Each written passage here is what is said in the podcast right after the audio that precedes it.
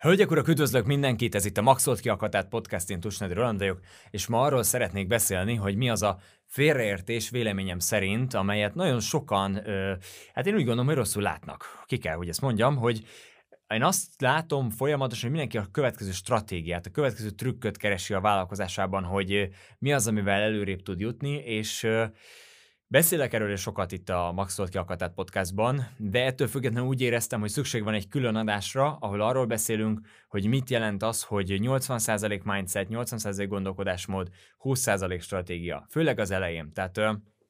Érintettem ezt, ha láttad az interjúmat Lassú Henrikkel, akkor ott beszéltünk arról, hogy amikor egy vállalkozó 300 ezer forintnál, 600 ezer forintnál, 1-2 millió forintnál tart bevételbe, akkor ott nagyon sokszor valójában nem is egy következő ö, tipre, trükkre van ő neki szüksége, hanem tényleg arra van szüksége, hogy egyszerűen megtanuljon ö, bánni a saját érzelmeivel. Tehát megtanulja azt, hogy hogyan bánjon azzal, ha elutasítják. Megtanulja azt, hogy milyen érzés, hogyha mondjuk social médián keresztül elkezd én márkát építeni, és elkezdik őt szarozni, és keresztül menjen ezeken a dolgokon, és ezeket átdolgozza saját magán. Tehát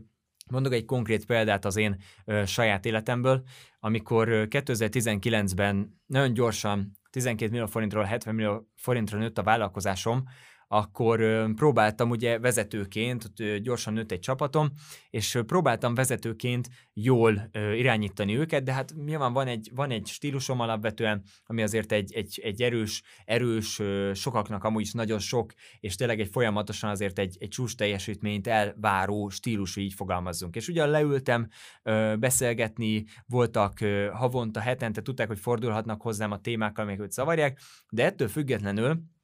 rájöttem, hogy nekem is az elmúlt években az adta a legnagyobb fejlődést, mindig akkor tudtam nagyot ö, szintet lépni, amikor együtt dolgoztam egy, egy terapeutával, egy kulcsal. Tehát amikor érzelmi, mély munkát végeztem, és valamilyen bizonyos ö, érzelmi dolgot át tudtam dolgozni magamon, hogy így fogalmazzak. És akkor rájöttem, ahogy ezen gondolkodtam, hogy hát ha én így működök jól, akkor valószínűleg a többiekre is ugyanez igaz lesz, tehát ha én száguldok előre ezerrel, akkor a többiek, ha ővelük kapcsolat folyamatosan nem végzünk mély érzelmi munkát, akkor ők nem fognak tudni ugyanúgy fejlődni, ahogy én, és a csapatom folyamatosan, folyamatos lesz a, a, a dara, cserélődni fognak az emberek, és nyilván nem ezt szerettem volna alapvetően.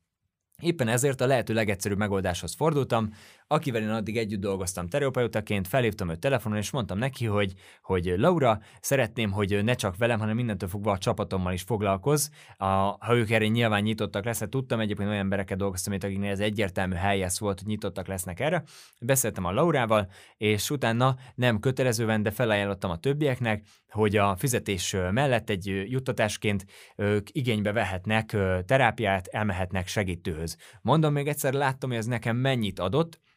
és a csapattársaim pedig azonnal azt mondták, hogy ez nagyon jó ötlet, nagyon örülnek nekik, ők is ezt igénybe veszik. A folyamatos dara mellett szükség volt valakire, aki, hát ha úgy nézzük, akkor én voltam a, a, a kemény apa, ő meg úgymond a, a, a tyúkanyó, aki érzelmileg egyben tartotta a, a csapatot a nagy teljesítmény, a na, nagy tempó mellett, és ott jött ki egyébként ugye a konkrét történethez, tehát ott jött ki az egyik kollégámnak például egy olyan, hogy nagyon sokszor érezte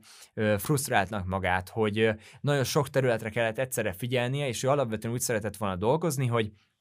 reggeltől estig, introvertáltabb, reggeltől estig egy feladattal foglalkozik, arra fókuszál. És közben muszáj volt a vállalkozásnak ezen a szintjén ő neki olyan feladatokkal is foglalkozni, mint számlázás, ügyfelekkel való kapcsolattartás, tehát olyan dolgok, amik igazából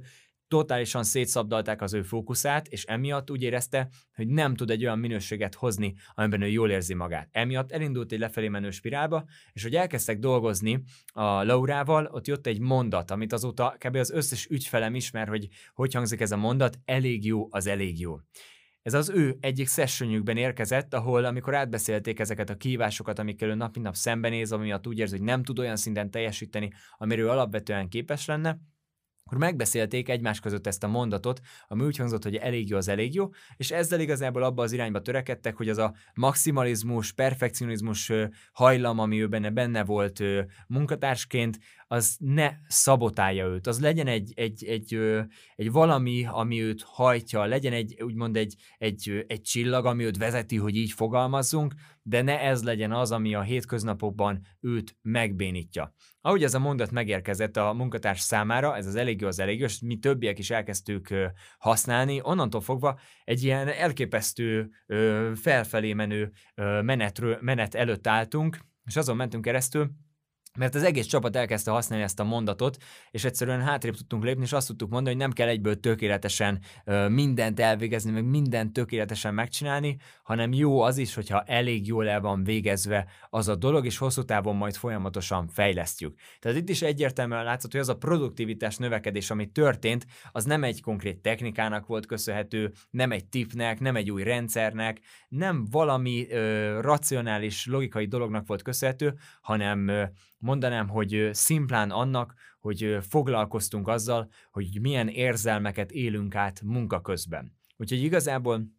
ezt szerettem volna elmondani neked, hogy én ezért látom úgymond másként azt, ezért mondom azt, hogy 80% gondolkodásmód érzelem és 20% stratégia, mert azt látom, ha valaki érzelmileg rendben van, ha valaki öm, tud önmagának jó barátja lenni munka közben, ha valaki tud jó tanácsadója lenni saját magának munka közben, akkor sokkal jobban fog működni, viszont ehhez magas fokú önismeretre van szükség, amelyet nagy valószínűséggel segítők, segítők által tudsz majd elérni. Hát én ezért javaslom azt, hogyha most nem is konkrét vállalkozás fejlesztésről beszélünk, de ezért javaslom azt, hogy egyáltalán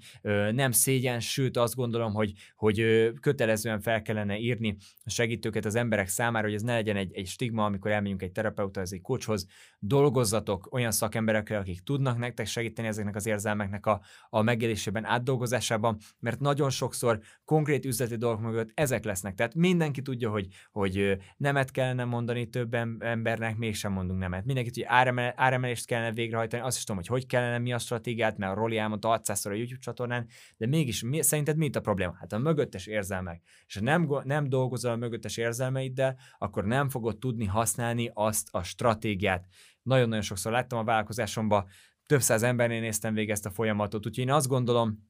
hogy akár velem kapcsolatosan, akár azzal kapcsolatban, amit én csinálok, akár úgy általánosabban véve vállalkozásépítéssel kapcsolatban egy nagy félreértés az, hogy folyamatosan a következő ö, cuccot, a következő technikás stratégiát kell keresni, az érzelmeinkkel való foglalkozás, ha mondhatom így, akkor ugyanúgy része a vállalkozás fejlesztésnek. Köszönöm szépen, hogy megnézted a mai adást, ha tetszett a mondani van, akkor nyomj egy lájkot a videóra, iratkozz fel a csatornára, találkozunk a következő Maxolt ki a podcastban.